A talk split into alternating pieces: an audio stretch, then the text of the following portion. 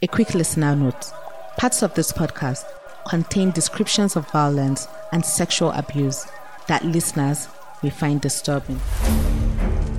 This is Vestiges of Violence, a weekly podcast about personal stories of violence victims. For HumAngle, I am Hamida. Imagine how difficult it is for a person to be without their parents. Imagine the trauma that comes with being an internally displaced person in Nigeria. At just 11 years old, Fatima found herself in both situations at the same time. This was in November 2013 after Boko Haram terrorists attacked her hometown of Bama. She was the youngest in her family and she lost most of them to the invasion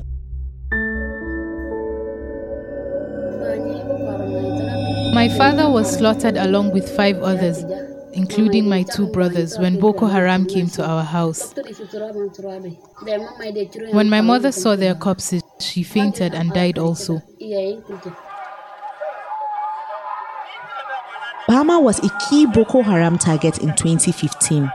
The terror group started by launching attacks against security formations in May, killing 55 people freeing over 100 inmates, and holding women and children hostage.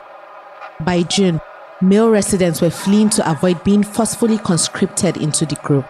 It had set up camps in the districts and was threatening to behead whoever resisted its invitation.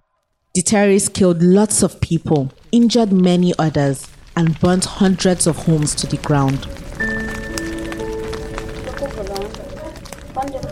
They first came to our house and asked if there were any men. We told them there was no one and tried not to attract suspicion for over a week. Later, the Boko Haram fighters caught our neighbor outside when he was trying to catch his hen. The man admitted there were men in the house. They came into our house and fished out my father and my brothers. They then took them to an uncompleted building and slaughtered them. As an orphan, Fatima had to get a new guardian, and the wife of one of her murdered brothers volunteered. They both moved to Maiduguri in Borno State, where they eventually settled in Dalori 2 IDP camp on the outskirts of the city. But Fatima's transition to adulthood came prematurely due to her tough circumstances. It started with her brother's widow instructing her to beg for money. Then she got into sex work. Several years down the line, Fatima now has two infant children with runaway fathers. She has lost count of the number of men she has had sex with.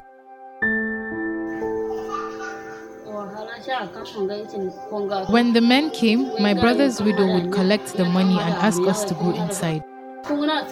When we finished, she would not give us the money. She was not even giving me food and was not allowing me to sleep in the camp. I will look after them, and when they grow up, I will enroll them in school. I want them to grow and get educated to become doctors so that they can help people. This practice, known as survival sex, is common in northeast Nigeria, where displaced girls turn to sex work for a chance of living to see the next day. Underage girls are often pimped by older IDPs or camp officials in exchange for cash and foodstuff, even though this practice violates both local and international laws. Fatima did not abort her pregnancies because she saw it as another sin. She, however, says the girls involved in the practice often insisted that their clients used condoms. Her problems are compounded because she does not have a food ticket which entitles her to an allowance of about 17,000 naira every month. Camp officials refused to give her because, according to them, she was a sex worker. They also claimed she already has someone giving her foodstuff. Fatima says this is not true. All she wants now is for her children to have opportunities she did not.